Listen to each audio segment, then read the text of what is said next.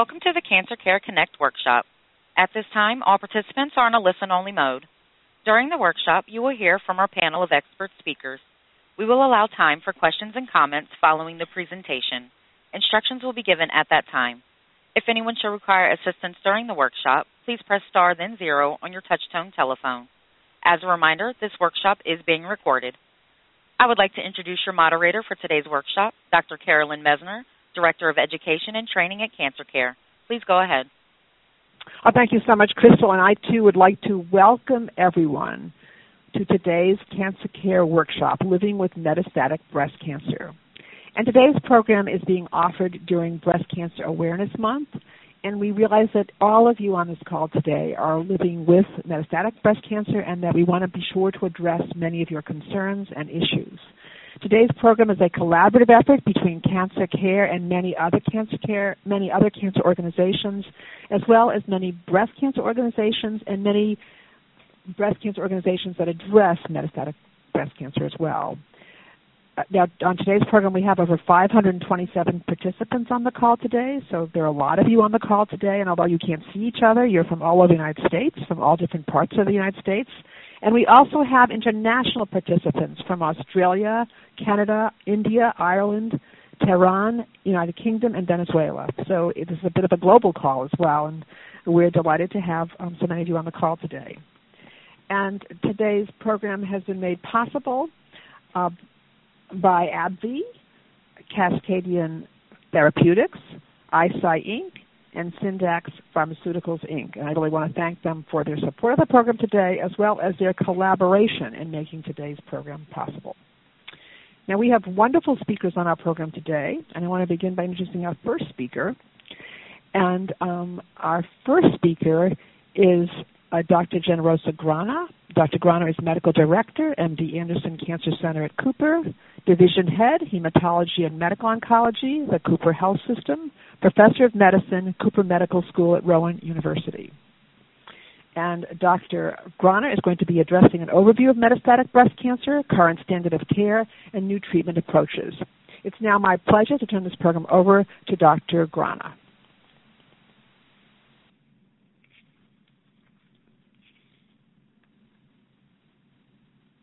Thank you, Carolyn, for inviting me today. In the next 10 minutes or so, I'm going to be talking about metastatic breast cancer, giving you a, a general overview, talk about current standards of care, and some of the new treatment approaches. Metastatic breast cancer represents a revisiting of disease for about 70 to 80 percent of patients. These are patients that have been previously treated for breast cancer, have a pre existing cancer team, and now develop metastatic disease. The goals of care are very different in early stage disease versus recurrence uh, or metastatic disease. In the early stage setting, our focus is improving survival and we're much more likely to accept toxicity. Whereas in metastatic disease, we're focusing on control of disease, paying particular attention to toxicity, prolonging life, maintaining quality of life. We tend to think of metastatic disease as highly treatable but chronic, generally thought of as incurable chronic disease. It's critical to understand in metastatic disease the patient's priorities and goals of care along with understanding their disease process. So uh, the discussion between the patient and the team is very important. Metastatic disease often presents with symptoms or findings on exam that lead to imaging and the diagnosis. It has not been demonstrated to have usefulness to serial scans or tumor markers in early stage breast cancer to find this metastatic disease. The prognosis in metastatic disease depends on several things. It depends on the sites of recurrence. We know that skin and lymph nodes do very well, pleura and bone do very well, lung, liver, not nearly as well. It also depends on time from the diagnosis of original breast cancer to recurrence, but in particular, the type of tumor that we're dealing with. And this comes back to some old markers that you heard about in early stage disease the estrogen receptor, the HER2 receptor, the progesterone receptor.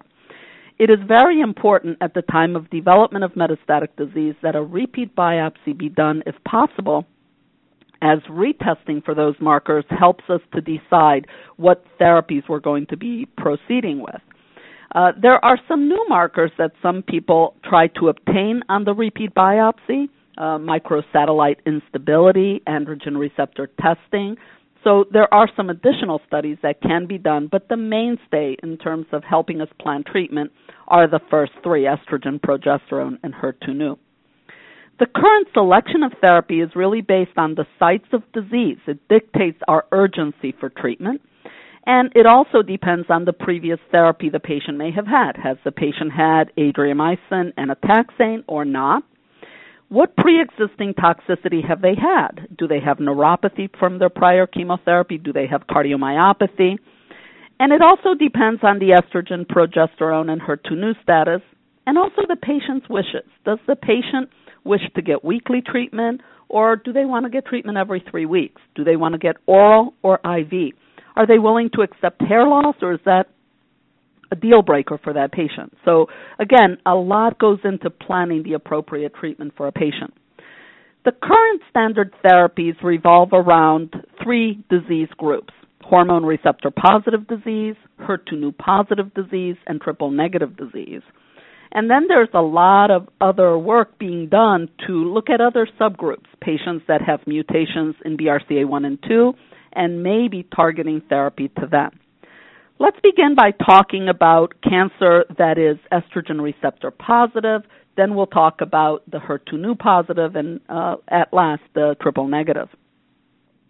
The estrogen receptor positive patient population, their management is uh, very often geared towards hormonal agents, unless they have very significant disease in the lung or liver, what some people call visceral crisis we will begin with hormonal therapy and we'll choose a hormonal agent that the patient has not previously seen. It's really important if a woman is premenopausal that we try to make her postmenopausal with either drug therapy or uh, removal or management of the ovaries. And the mainstays of our hormonal agents include drugs such as anastrozole, letrozole, exemestane, uh, Faslodex or fulvestrant is very active. So we have a whole variety of hormonal agents that can be used. What we have seen, very interestingly, is that we now have agents that we can add to our hormonal agents that make the hormonal agents behave better and last longer. There's a group of compounds called the CDK4/6 inhibitors uh, most of you have heard of three. Uh, two have been on the market a bit. A new one just came on the market this week. Palbociclib is otherwise known as Ibrance. Ribociclib is known as Kisqali. And abemaciclib, uh, uh, just got FDA approval this week. Those three agents are, again, CDK4/6 inhibitors. They're used along with hormonal therapy and they've been shown to improve uh, the outcome for women with metastatic disease by almost doubling the duration of response. We're seeing women that would have required a change in treatment uh, in about 10 months now going 20 months or longer before needing to consider change in treatment. So these are very dramatic uh, and impactful drugs for women with metastatic disease. Another group of compounds that have been added to hormonal agents are known as mTOR inhibitors. Afinitor is such a drug, or everolimus. That agent also, when added to exemestane or now to fulvestrant, has been shown to double the duration of benefit that you get with a hormonal agent. So, in today's world, uh, most women are, uh, when they're diagnosed with metastatic disease, will be treated with a combination of hormone and adjuncts such as a CDK4/6 or an mTOR inhibitor there are older patients or more frail patients where we won't want to use that combination and we'll stick just with a hormonal agent. There's a lot of work looking at newer uh, drugs that may help the hormonal agents work better, help overcome resistance, and a lot of research is being done in that area. Now let's move to the HER2/neu positive population.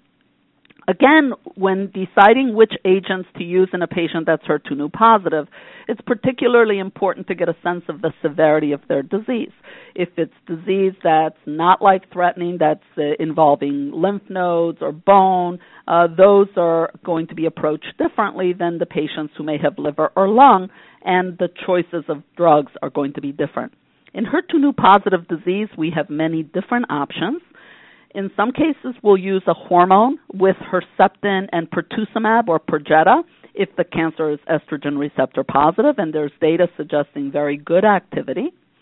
If a patient, on the other hand, has significant uh, lung or liver disease, we may begin with chemotherapy for uh, six cycles or eight cycles and then transition them to the hormone along with Herceptin and Perjeta.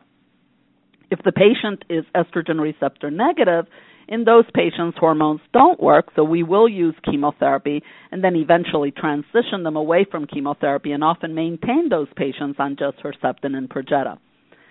But in the HER2 positive population, we have some new drugs. Uh, Kadcyla or TDM1 is a very exciting drug. It's a chemo conjugate.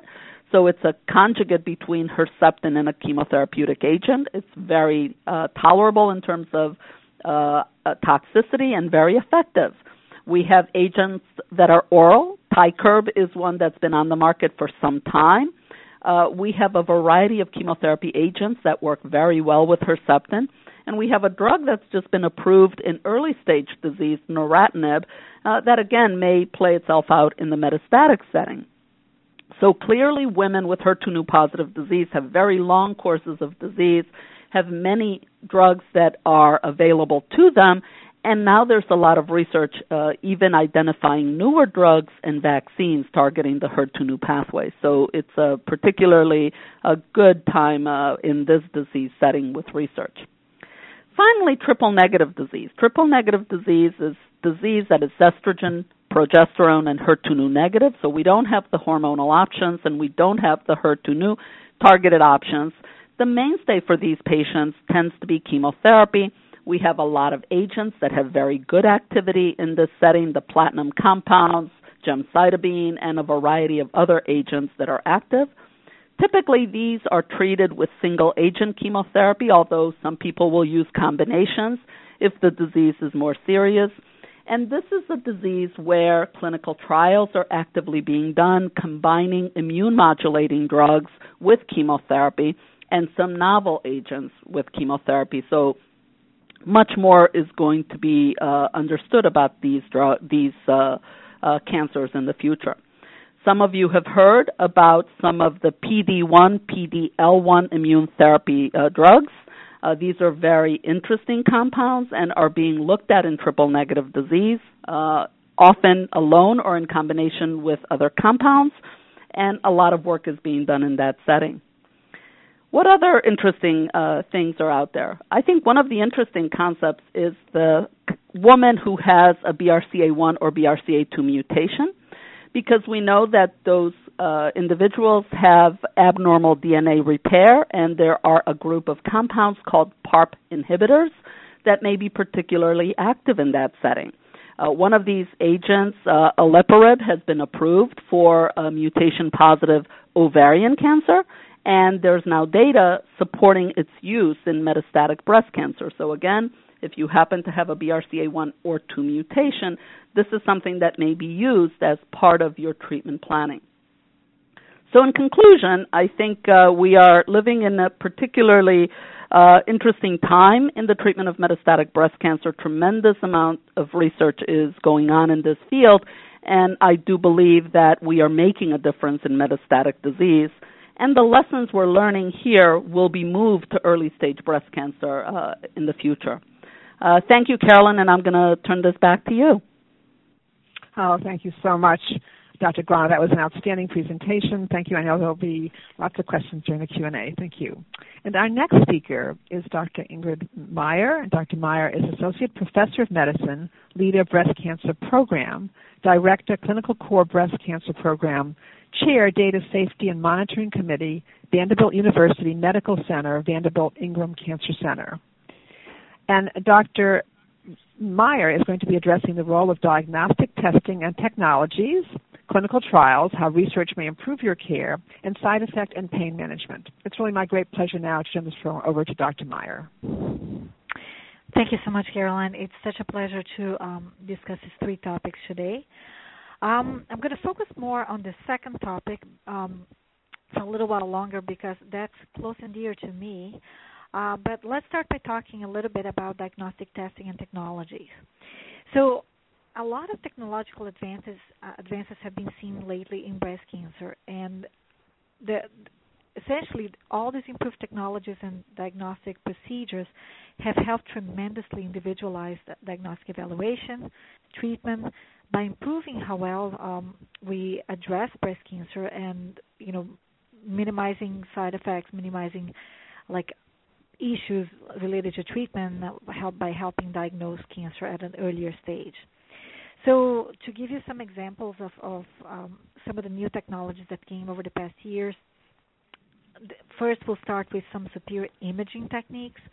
Uh, for early breast cancer, obviously most of you are familiar with digital mammography, but lately we've seen things like tomosynthesis, which is kind of like a fancier mammography, almost like a 3D mammography, that allows us to see things much better in breasts that are dense. Um, we have now um, abundantly used MRIs to look at breasts, especially for people with BRCA1 or 2 mutations or at very high overall lifetime risk of developing breast cancer. There has been another imaging technique that has successfully detected breast cancer early.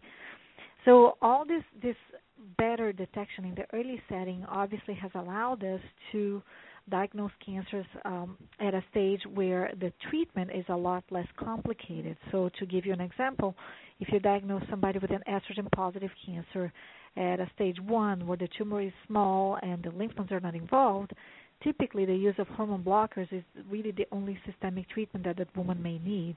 Whereas somebody that has not had a cancer diagnosed early and presents with a very large tumor, several lymph node involvement, and whatnot, their systemic treatment may become more complicated uh, with the addition of chemotherapy. So even though both women may be equally curable, obviously the second person has had a lot more trouble getting there because of the addition of chemotherapy, which is a lot more toxic than just hormone blockers alone. Other things that that have uh, played a role uh, in new diagnostic techniques and whatnot is the event of sentinel lymph node biopsy, which actually has been around for quite some time. But other things that we can do during surgery now have been um, becoming a lot more popular, such as intraoperative radiation, where you know you can get all your local regional control like in a one and done procedure, like both surgery and radiation all at the same time. So patients don't have to come back and do radiation for an extensive period of time. They can range anywhere between three to six weeks to um, you know complete their local regional control. So that that really reduces treatment time and morbidity associated with local regional treatments and is very convenient for patients with early stage breast cancer. Um, other three-dimensional imaging allows us to assess margins uh, of the cancer a lot better at the time of surgery, so preventing patients from having to go back and having a second surgical procedure. Um, nowadays, we're using a lot of genomic classifications to look at breast cancers and figure out if the different subtypes have different behaviors and treatment implications. So, to use examples of certain um, signatures that are out there, like tests like recurrence score or Oncotype DX or MammaPrint, all those help us figure out if the risk of recurrence is higher or lower and help us tailor treatment for patients. So, for people with metastatic disease, we can do genetic fingerprints of the tumor uh, with tests like Guardant Health or Foundation One that help us detect genomic alterations of a given cancer that may help us figure out if certain drugs in clinical trials or even drugs that are already approved are a better fit for uh, the treatment of those patients. So that way we can again individualize treatment um, quite impressively and hopefully make outcome better in the long run. So, speaking of clinical trials, this is a good segue um, to talk about what clinical trials are and, and what is their role in the care of breast cancer in general. So, clinical trials are research studies that are done um, that ultimately the main goal of that is to evaluate a new cancer treatment. So, so finding better ways to treat cancer and help cancer patients ultimately is what results from several different types of clinical trials. They play definitely a key role in fighting cancer um, because over time, all this this advances that we have, not just in diagnosis, treatment, and care of patients with cancer, have occurred because of these clinical trials. We wouldn't be where we are today without clinical trials. So the search for new uh, treatment and diagnosis usually begins in the laboratory, where uh, there's testing of new drugs, new agents, or new procedures, typically in cells and animals, and then we graduate that that that those those drugs or procedures that seem promising into clinical trials that are then applied to human beings. So, so clinical trials typically is the final stage of this very long and careful cancer research process. There are three types of clinical trials, um, what we call phase one, phase two, and phase three clinical trials. Phase one clinical trials are the ones that usually look at a very new drug, a brand new drug that just finished testing in the laboratory. And we don't know much yet about the drug in terms of side effects or how it works against cancer. We know it's a good drug against cancer in animals and cell lines, but in humans we actually don't know. And that's what phase one trials really try to answer. Those are typically small trials that, that everybody participating in a phase one trial is guaranteed to get the new drug but there's usually testing of different doses of the drug to see which dose is more tolerable and more active against different types of cancers. So these trials are carried out until a maximum tolerated dose of a given drug is figured out, and at that point, that drug may graduate to what we call a phase two clinical trial. A phase two clinical trial is the one that tests how well a drug works in a given cancer. Um, usually, we look at things like how well the the control of the growth of, of the cancer is in in humans. They um, these clinical trials typically are guaranteed to offer the drug to every participant, and most of these phase two clinical trials usually involve about a few um, dozens or a few hundred patients, um, and and we pretty much have a sense if the drug is helpful or not helpful in a given disease. The phase three clinical trials is really the last step before a drug may get approval.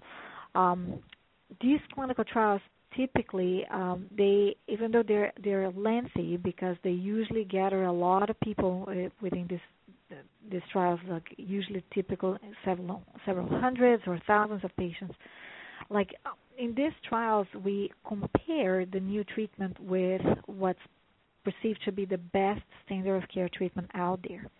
Sometimes these trials will be something along the line of standard of care treatment plus minus the new drug or the new procedure. Sometimes it's going to be the standard of care treatment versus the new drug. Once a, a phase three clinical trial typically compares the standard of care treatment with and without the new drug, there's something that, that we usually give along with the standard of care treatment that's called a placebo pill, which is a look-alike pill that or, or an infusion that may look very similar to what the new drug being tested is, but it doesn't have any real activity. And the reason that's necessary is because we really want to have as much of an unbiased approach as possible to what the new drug can add to what the standard of care is. A common misconception is that people don't want to be in a placebo trial because they think they're not going to get anything, and that's not true. I mean, they get at minimum the standard of care. So if they don't participate in the clinical trial, they still are going to get the standard of care. So there's real, really no downside in getting a placebo. People still get the standard of care treatment, but they may or may not get the investigational drug along with it. So phase three clinical trials are very important for us to have like a very definitive answer if that new procedure, drug, or intervention is truly helpful and should become the new standard of care moving forward. For a given patient, there are several reasons why a patient may choose to take part in a clinical trial. Um, participation in this can allow early access to new technologies or new drugs. Um, there's a chance that the new drug that that patient is being exposed to is indeed more effective. So people are really getting the more effective treatment ahead of time, and that that may be very transformative in that patient's life. Um, not only they are helping their own disease, but they also are helping scientists understand better how to treat breast cancer, and overall, a lot of other women ha- like are being helped in the future by that knowledge in the past, a lot of the clinical trials were seen as a last resort for people with, with no other treatment choices, and often enough we hear the term, I don't want to be a guinea pig, and that's definitely no longer the case. Today, a lot of patients with common cancers, including breast cancer, actually choose to be in a clinical trial as their very first treatment.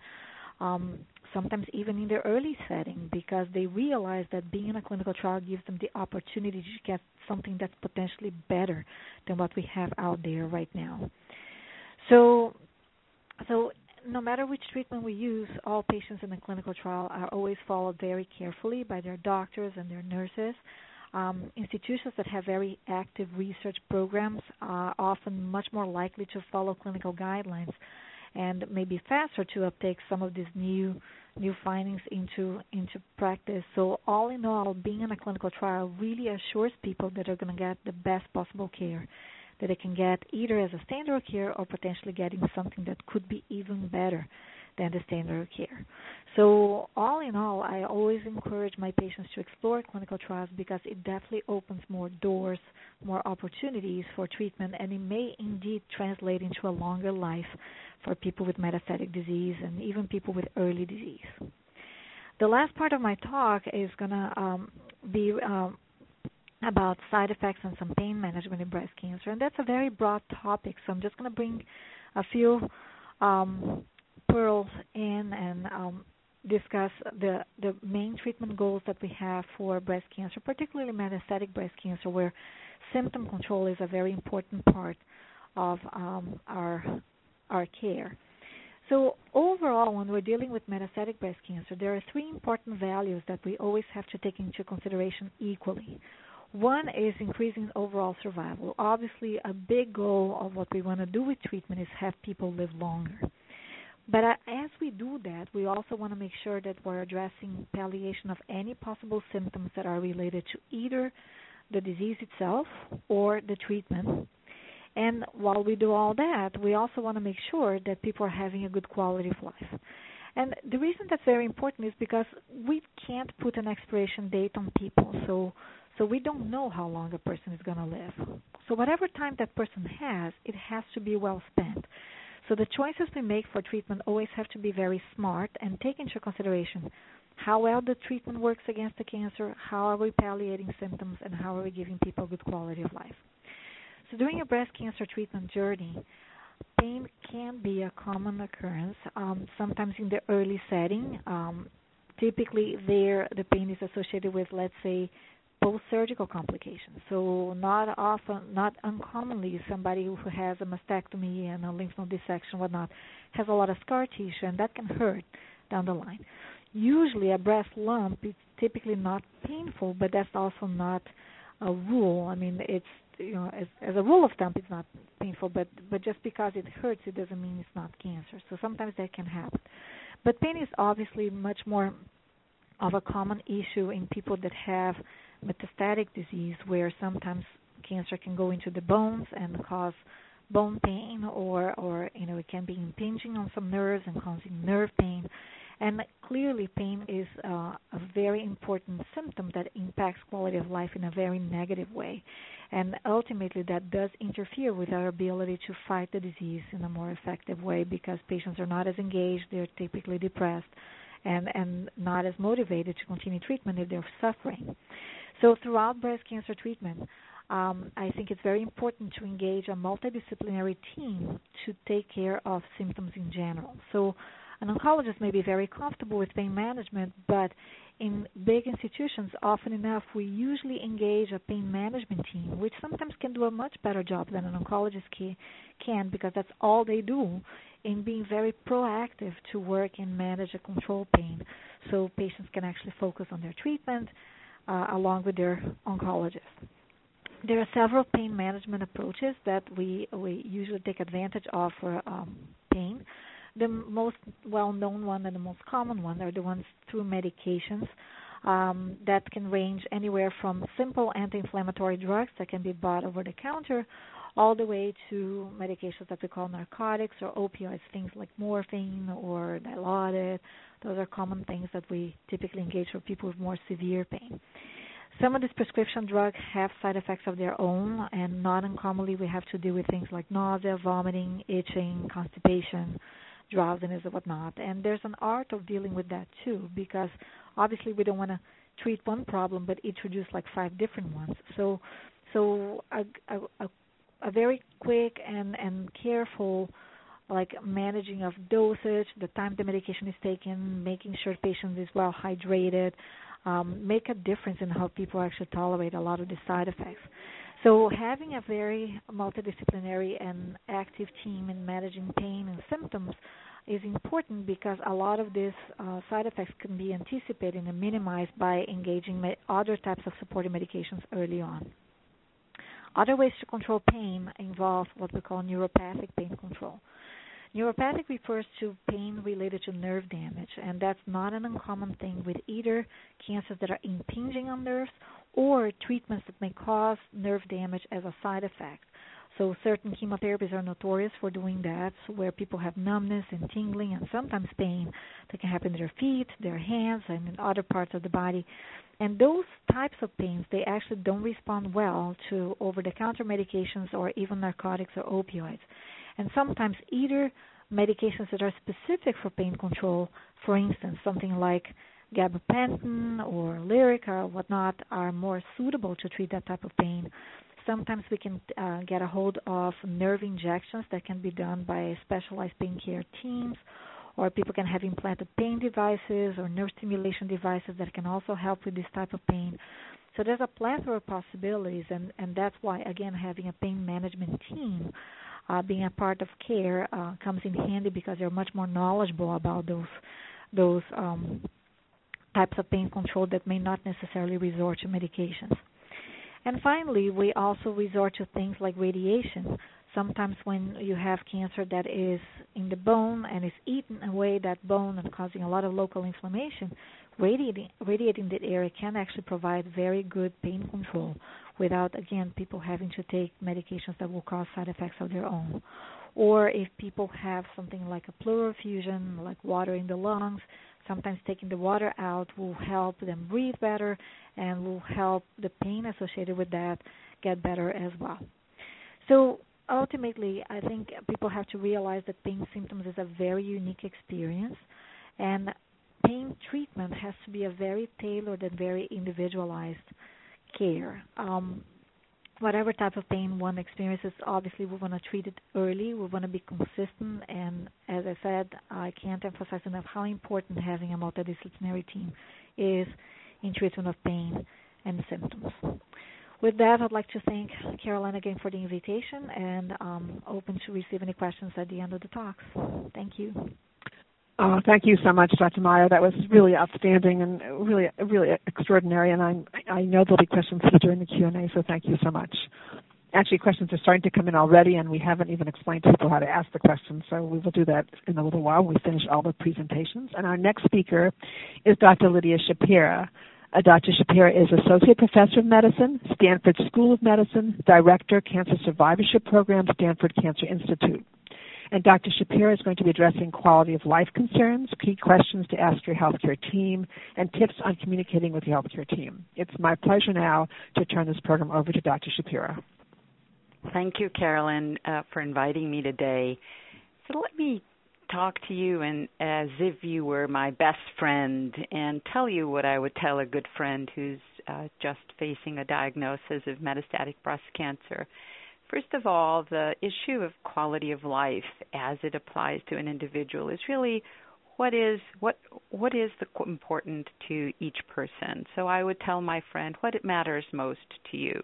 And then you need to think about your priorities, concerns, and in terms of communicating with a healthcare team, the most valuable advice I would give a friend, and I hope to you all, is to be clear, to be direct, to be frank, and to find a way of really uh, creating some good, solid, trusting relationships with members of the healthcare team and present to them very clearly what matters to you. This may change over time. Some people are ready to have deep conversations from the first time they hear they have metastatic breast cancer and they really want to know what lies ahead and they want to take as much control as they can of their life. And and sometimes what that means really is have an idea of what the lineup of treatments are. Some people are not quite ready to hear that or the readiness changes over time. What's important, I think, is first to come to term with what that diagnosis means. Uh, my colleagues before have addressed the fact that metastatic breast cancer is a lifelong illness um, and that there will always be needs for treatment. Perhaps the treatments will be continuous, perhaps the treatments will not be continuous, but the important thing to begin to accept and wrap one's head around is the fact that there will be one treatment after another. And even the best treatments, the ones that produce very good responses, often don't last forever. In other words, cancers typically find ways of growing through after and through the uh, treatments. So there will need to be a series of successive treatments, and being ready for that may be very helpful. The other thing that's very important is to place family and caregivers' needs also at the front of the conversation. Uh, it's important to have advice about how to talk to kids about um, living with metastatic breast cancer and not keep this a family secret. It's important to find ways of finding support for oneself and also for family caregivers and spouses, perhaps parents or siblings, or even a, a good friend who really um, feels um, that they are very involved and wants to help. So support groups can be incredibly helpful, and I know we're going to hear a little bit more about that. Sometimes individual therapy and counseling is also necessary. This may not be something that's required for the long haul, but maybe at certain points where there are transitions, where things change, where there's new information. So, living with metastatic breast cancer presents many challenges in all existential domains. It may affect, you know, how much time you have to go to work, what kind of work you do, um, how much time you want to invest in your treatment, and also, um, let's be perfectly frank, may also affect the family budget. So, all of these things may affect quality of life. Uh, quality of life has many different domains. One is a physical domain that we often think about, and we are all uh, now getting used to talking about physical symptoms, often that result as uh, from toxic side effects of the great drugs we have. So these are things like fatigue or hair loss or uh, nausea or neuropathies. Um, those are some of the most common ones. But there also are other quality of life concerns, and that has to do with whether or not one can perform important life functions and roles, such as uh, social roles, as a spouse, as a mother, as a daughter, and also affects one's productivity and one's professional life. In fact, there may also be very deep emotional and existential concerns eh, because one is living with a, a, an illness that may shorten one's life. And I have um, had the privilege to talk to so many patients over the years and also to friends who've lived with this illness, so I understand that the way one deals with it uh, can be very different. There are many different ways of coping. The important thing is to make sure that you are coping, and that if you're not, that you ask for help because there is help uh, among the professional team talking about prognosis may be very important and doctors these days really do want to have those conversations as early as possible so that everybody can align their expectations and then together choose wisely what the treatments should look like uh, some patients, for instance, uh, may want to in, may may um, want the best possible result, and that's all they're thinking about. But there may be um, treatments that yield similar results, but one may require more time at the clinic or the hospital, and another may just require taking some medications by mouth and may provide more freedom.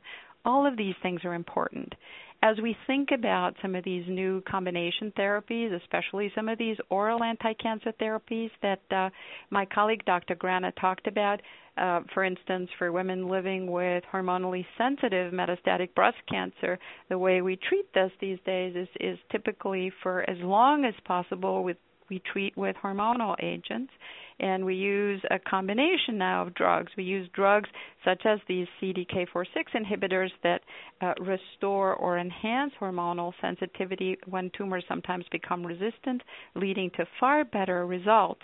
But they're associated with very large price tags, and because these are oral drugs, often this has to come from um, um, insurance and out-of-pocket costs. So even the copays can reach into the thousands of dollars a month.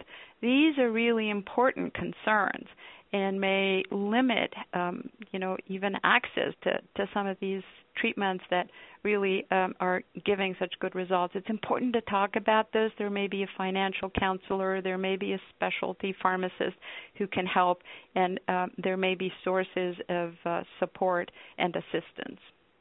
For patients who are looking for innovation, it's important also to make sure that there's a way that they or you understand some of the options. So, clinical trials is one way to think about them, for instance, is a way of creating more options for treatment. And these days, most patients who have any kind of metastatic cancer, and certainly breast cancer, um, are encouraged to have their tumors tested to see if the if it's possible to identify what is making those cancer cells grow. That's called the drivers of growth.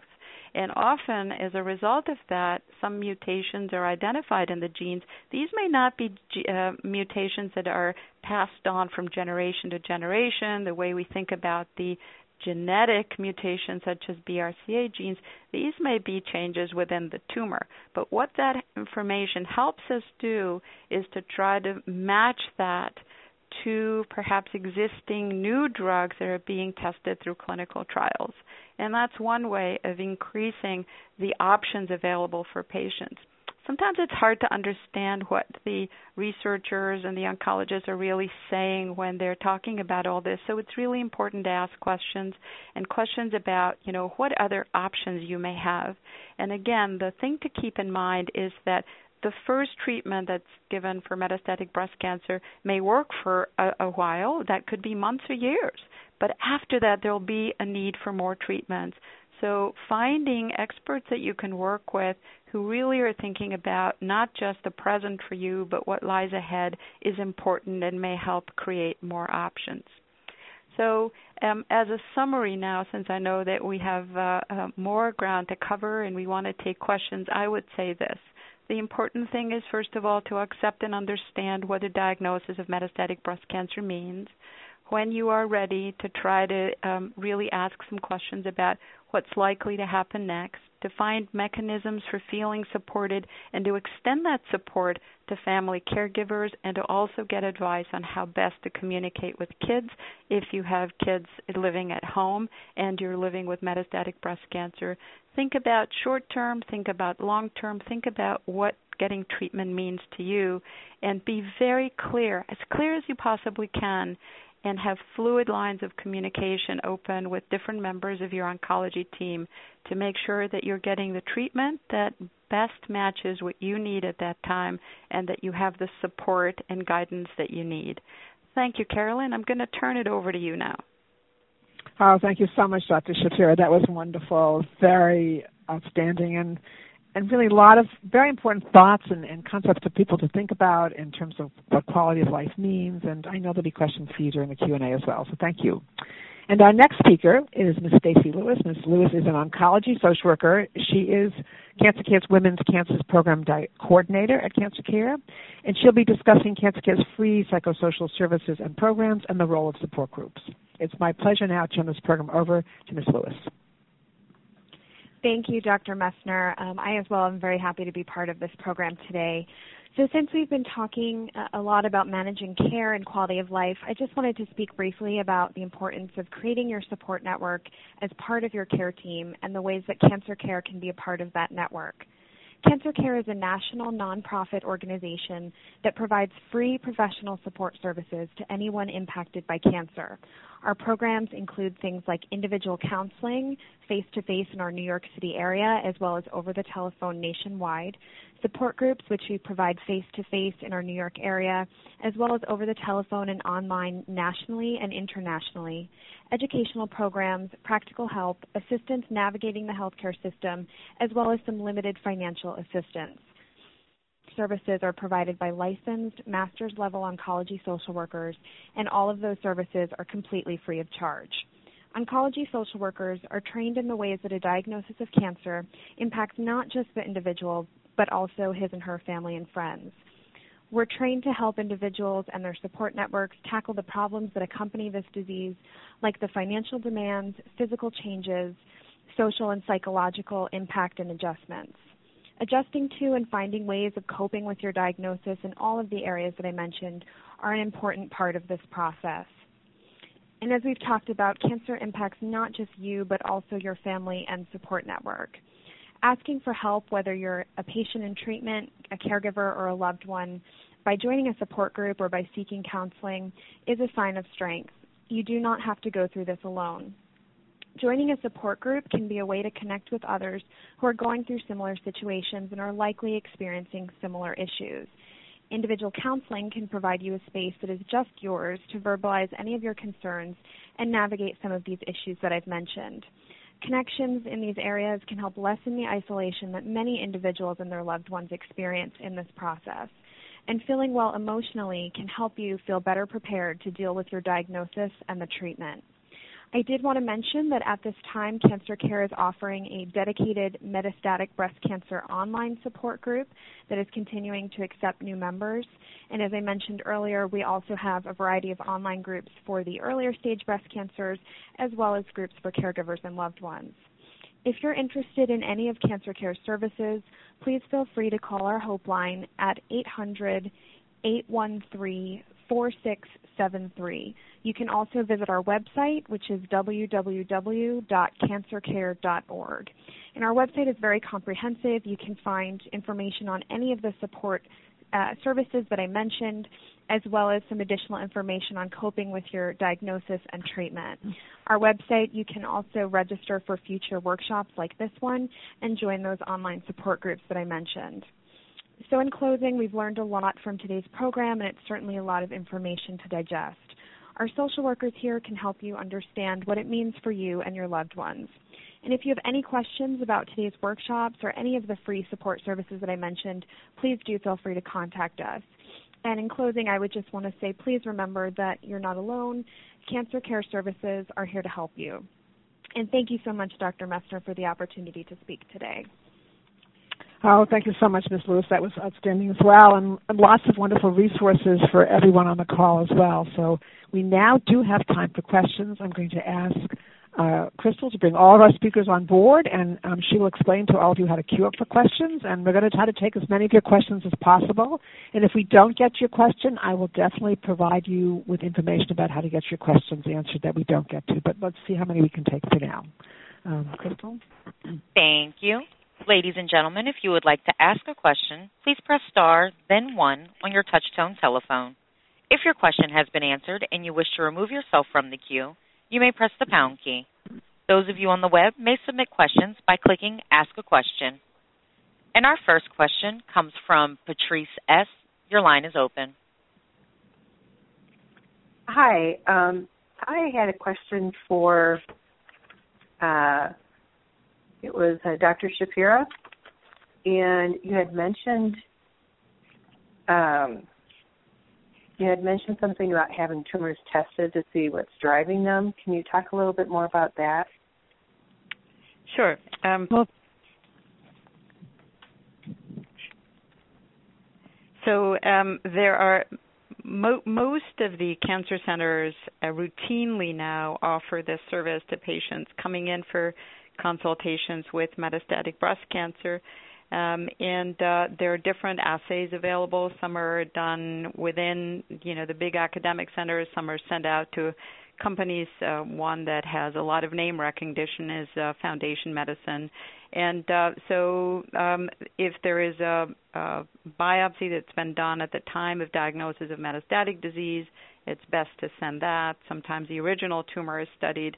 But what they do is basically try to identify if there are any mutations in genes um, that are thought to be, again, driving the growth of the cancer. And then there are now a series of drug trials um, that are targeting some of these uh, drivers of growth. So, um, for some uh, patients, it, there may be options, for instance, of being on a clinical trial that's testing drugs that are specifically designed to address the drivers of growth of, that are identified in their tumors. This is sort of part of a of a conversation that you need to have with um, with an oncologist who um, has access to some of these this research. But this is one way of thinking about treating metastatic breast cancer that um, is more customized and takes into consideration some of the information um, from the tumor itself in order to uh, put together a treatment plan. Excellent, thank you. And, and Dr. Matt Mayer, do you wish to add anything as well? No, I, I, think this is actually pretty well covered. I mean, it's again, it underscores the, the importance of um, you know having access to clinical trials because most of this this testing is really going to be applicable in that setting. Um, know, a lot of the mutations we find in a tumor, whatnot, are not necessarily mutations that are tackled by current drugs that are standard of care in this day and age. So, so again, I want to put another plug in for clinical trials in that regard. Excellent. Thank you. Um, and uh, another question to you, Dr. Mayer, um, one of our online participants. Um, I have heard that all, of all the cancers, breast cancer is the sneakiest as it can recur after many years in remission. For some other cancers, after five years, one is considered cure. Is this true? Um, if you could address this, uh, Dr. Um, Mayer, in a general way, and then, of course, we would like our participant to go back to the sure. treating healthcare team. Sure. Um, so in general, that is actually true. Um, in general, cancers that are potentially slow growing are cancers that tend to be a little bit more immune to chemotherapy and therefore they don't die uh, with systemic treatment so they may linger and stay kind of like asleep for many many years and for no particular reason wake up 10 20 30 years down the road and a lot of estrogen positive cancers that are low grade tend to behave like that, where hormone blockers are great medications to prevent recurrence, but they don't kill the cancer. And therefore, somebody with an estrogen positive tumor can indeed have a recurrence many years down the road.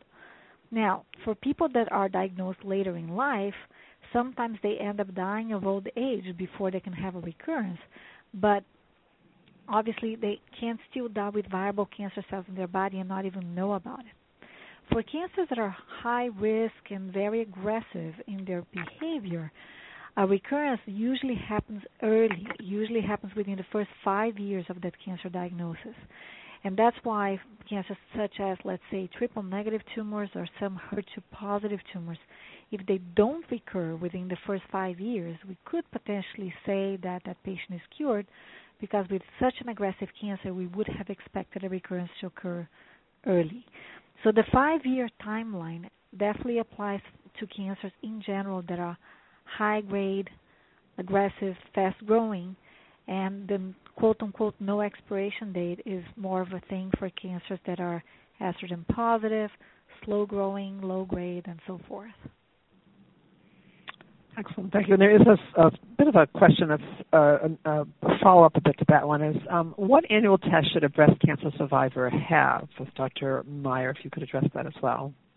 I'm, I'm sorry, can you ask the question again? Oh, so well, I'm sorry. Yes, what annual test should a breast cancer survivor have?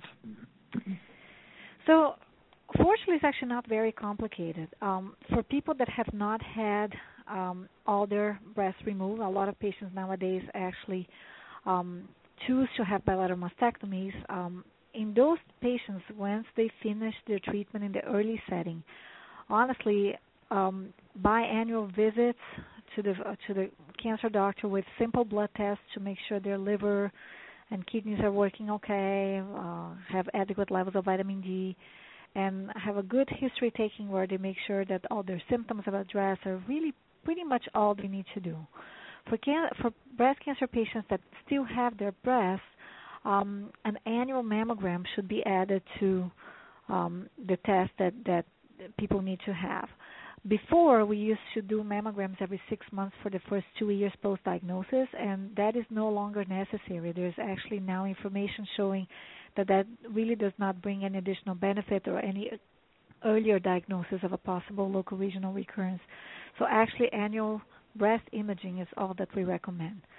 In terms of breast imaging with mammograms, um, patients with breast cancer no longer have screening mammograms. They have what we call diagnostic mammograms, which is a little bit of a fancier test, uh, a, a, little bit more compression of the breast and better imaging, just because of their history of, of breast cancer. But essentially, breast imaging once a year. Uh, for patients taking hormone blockers, um, a bone density scan every two years is also advisable um, by at least biannual visits with some simple blood work and, and good history and physical exam with a medical oncologist is really sufficient as far as monitoring um, after early breast cancer. Excellent, thank you. And um, we have a question for Dr. Schapira. Um, I have bone mets mainly in the ball of the femur and pelvis. I've had some radiation to ease pain. Is there a limit to how much radiation I can have? My radiologist has offered another dose, but I turned it down. And what would be another option for my oncologist to offer me? Diagnosed breast cancer stage 4, July 2016. So again, I'm going to ask Dr. Schapira to address your question in a general way, and then of course we hope you'll take that information back to treating healthcare team and come up with a plan that really works well for you. But Dr. Shapiro, if you could start with addressing this. Yes, so there are different ways of treating that. One is, as you say, with radiation, another is with drugs such as bisphosphonates that help fortify the bone and get rid even of cancer cells inside the bone, and then with some treatment uh, directed to the biology of the cancer. So if it's hormonally sensitive cancer, it would be some anti-estrogen therapy, and uh, that was covered lovely in a lovely way by very thoroughly by Dr. Grana, which is typically hormonal therapy plus an adjuvant these days. Um, in terms of the total radiation dose, that is really a very specific question that can't be answered in a general way. So you need to discuss with a radiation oncologist why they think you can get more, and then think about perhaps whether or not you want to go to the full dose now or reserve some for the future. The concern is always that if you exceed the amount, the total amount that's tolerated by the tissue, that you can cause damage. And it, the damage depends on the area, exact area of the body that is radiated. So if you radiate, for instance, the bowel too much, you can cause some bowel problems. If you if you radiate too much bone in an area where uh, perhaps in the pelvis where the blood cells are produced, it may affect the production of blood cells. So it depends very much on exactly what the area is. That's called a field. So you need to you need to get really very granular and specific with a radiation oncologist. If they think that you can safely get another dose and they think that the cancer that's there is sensitive to radiation, that may be a great option for you now. Or as I said earlier, you may choose to reserve that little extra radiation like uh, and put it in, like in a savings account perhaps for some time in the future. But a lot of it depends on the field and what other treatment options are available to you. Excellent. Thank you. And um, a question for ms lewis. Um, um, how are online support groups how do they work um, uh, and um, let's see um, are they facilitated by a social worker or other healthcare professional? What is the focus of the support groups? Educational and emotional support versus psychotherapeutic. So, Ms. Lewis, if you could just address that question, uh, it's a really good question in a general way, um, that would be helpful. Sure. So I can speak to the setup of the cancer care online support groups. There's a variety of online support group setup. So if what, if you're looking at something that's run by your treatment center or another organization, you would want to check with them about how they run theirs. But for the Cancer Care online groups, it's a message board style format, which means it's not a live chat. You don't have to go on at a specific time to converse with the rest of the group. Um, these are private groups that require registration, which can be done through our website, which is cancercare.org. Once you register, you're given the private information to access the group, and then only people that are participants and registered for the group are able to see the posts and read. Um, so it is a dedicated private space that is moderated by one of our oncology social workers.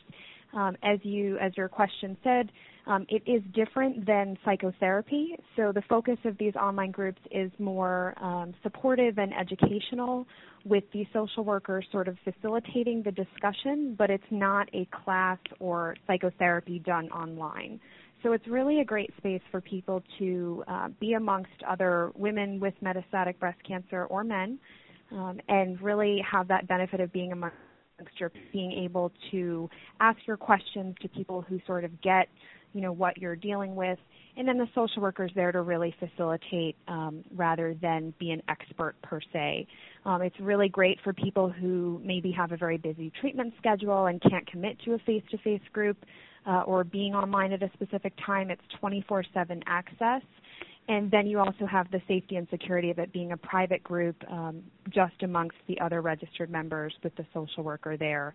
Um, so if you're, you know, no matter where you are in the country um, or internationally, you can participate in our online groups.